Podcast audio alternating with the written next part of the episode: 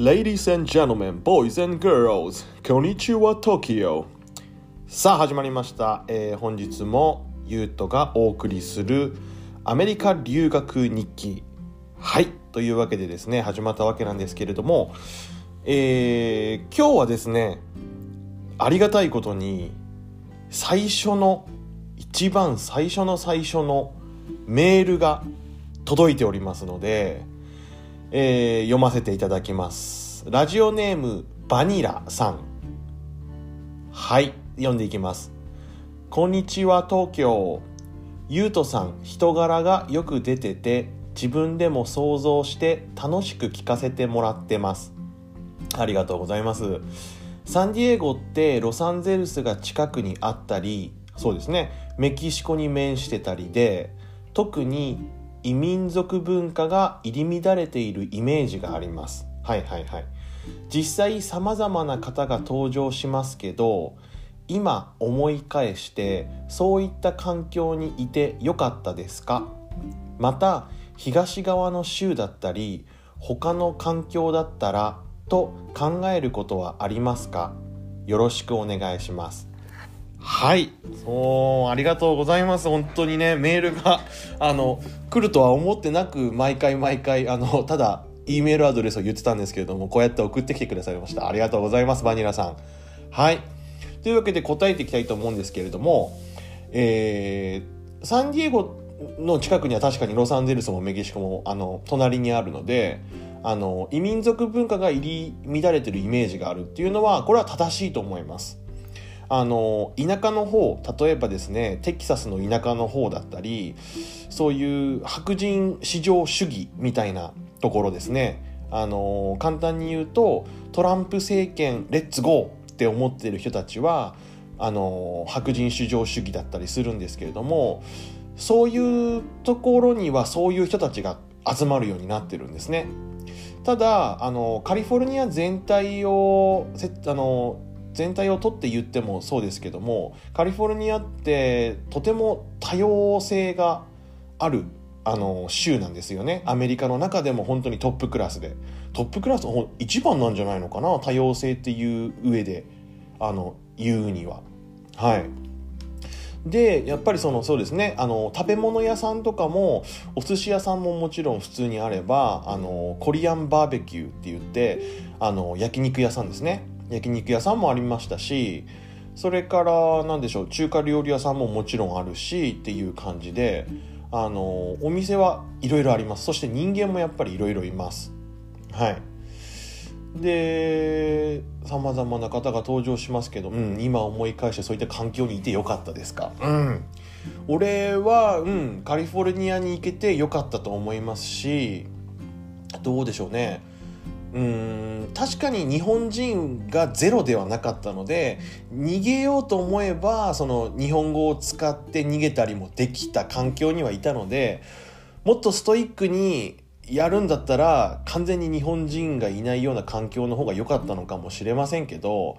まあ今思うとそのいいガス抜きに自分にとってはなっていたので、俺はそういう環境が良かったのかなと思います。で逆にですね、あのー、アジア人とかあの韓国人系とか中国人系とか、もちろん日本人系もそうですけど、僕と同じようなビジュアルのアジア人がたくさんいたので、あのー、もう特別扱いはされないんですよね。社会で、社会に出てて学校に行ってたりとか、お店に買い物に行ったりとか、あの例えばね、日本でも東京の方はそんなことないでしょうけど、例えば俺の住んでる場所だったりですね、今その宮城県っていうところに住んでるんですけども、そういう田舎のところで例えば突然あの目の青い白人の男性が買い物をしに来たら、やっぱりそのおなんだってなるじゃないですか、うん、で日本語もしかしたら使えないかもしれないから、その時は英語でサポートしてあげようとかっていう感じに外見から入ってそのサポートしてもらえたりすると思うんですけど、こちらのあのカリフォルニアではもうそもそもアジア人がいて普通のことなので、あのあこいつアジア人だから英語できないかもなっていう感じには捉えられないんですね。特に俺はその留学生として、うん、その高校に通いましたけども、アメリカのまあその留学生俺ただ一人でしたし、アジア人なんかいっぱいいましたしってことで、本当に特別扱いは一切なかったです。だからまあそれはそれで、うん、逆に良かったのかなっても思いますけどね。うん、はい。そして東側の州だったり他の環境だったらと考えることはありますか？うん、これは最初の頃は考えましたね。っていうのも、もともとは本当は俺東側の州に行く予定だったんですよ。うん、渡米する前はですね。多分聞いたことないマイナーな州なので、ね、皆さん初めて聞いたって言うかもしれないですけど、本当はメーン州っていうところに行くところだったんです。うん。まあここはもうど田舎中のど田舎で、まあ基本的に俺のこの、あの利用した留学支援団体は田舎の環境に、えー、学生を送るっていうのが普通の、あの動き方になってたんですけども、だからこの留学支援団体のことを考えると、俺のそのカリフォルニアのましてやサンディエゴっていうのはかなり異例中の異例ではあったんですよね。で、どういうふうに俺のことをそのホストファミリーが選んだのかっていうのはちょっとよく分かってないんですけども、まあ本当にただラッキーだったっていうしかないですよね。まあもちろんその東側のメーン州だったり、ね、ニューヨークに近いところでも楽しい留学生活は送れたんでしょうけども、多分全然違うものになってたでしょうね。うん、まず海水浴とかそういう海にちなんだアクティビティはできなかったでしょうし、まあ東側でもマイアミとかはありますけども、あとなんでしょうね、もうスケボーとかそういう文化もなかったですし、あとはなんだろうな、うーんとエルジービーティー とかそういうのもどうなんでしょう。やっぱりカリフォルニアだったから、まあ普通にいっぱいいましたよ。うん、学校の先生とかでも エルジービーティー の方はいました。で、普通にカミングアウトしてて、でそういう多様性を認める州ではあるんですよね。うん、あのアメリカの政党っていうのは大きく大きく分けてというか、あの分けてふたつあるんですけども、共和党と民主党。で、民主党が分かりやすく言うとオバマですね。あのいろいろ新しいことを改革してやっていこうぜっていうタイプで、それに反対してあるのが、えー、トランプ派の、えー、共和党タイプで、共和党タイプっていうのはあのー、とにかく白人至上主義っていう感じで、あのー、昔古き良きアメリカを取り戻そうっていう感じの考え方なんですけども、えー、これにはですね、実は宗教も絡んできます。うん、結構難しい話なんですけれども、共和党はクリスチャンが、えー、圧倒的に多いです。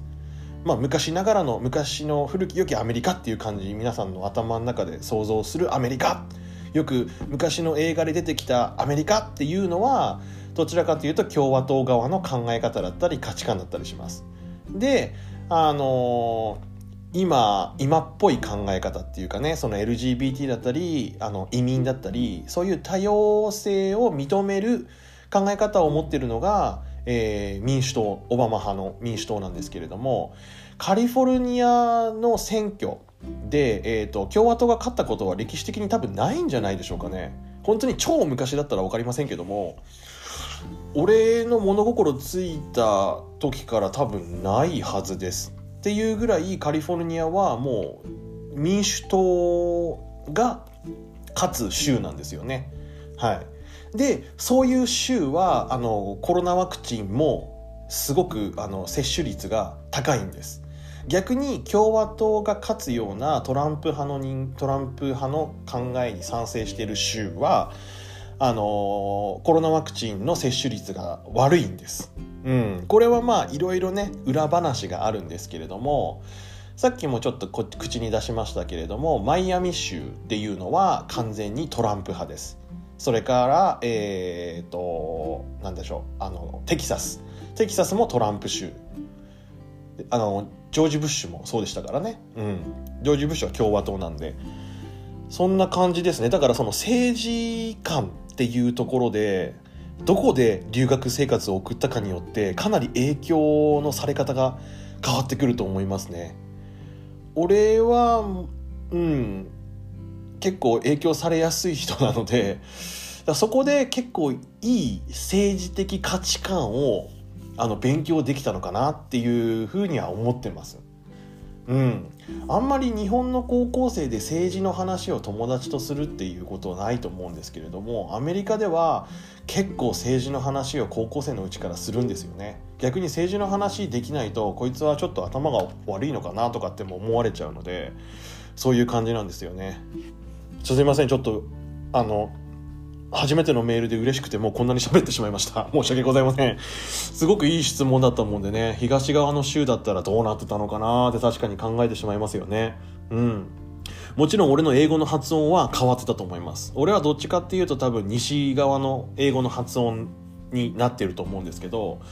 多分ボストンとかそっちの方に行ったら多分また変わった英語の発音になってたかもしれませんね。うん。あとね、音楽の関音楽と好みもでかいと思います。うん。音楽で言うとヒップホップでヒップホップを取り上げるとしたら、あのー、やっぱり東と西ですごく仲が悪いんですね。ヒップホップのグループでは。東のヒップホップアーティストは西のヒップホップアーティストのことをバカにするリリックを書いたりとかしますし、もちろん逆もしかりだしっていうので、えーと、あとは東側の方が、えーと、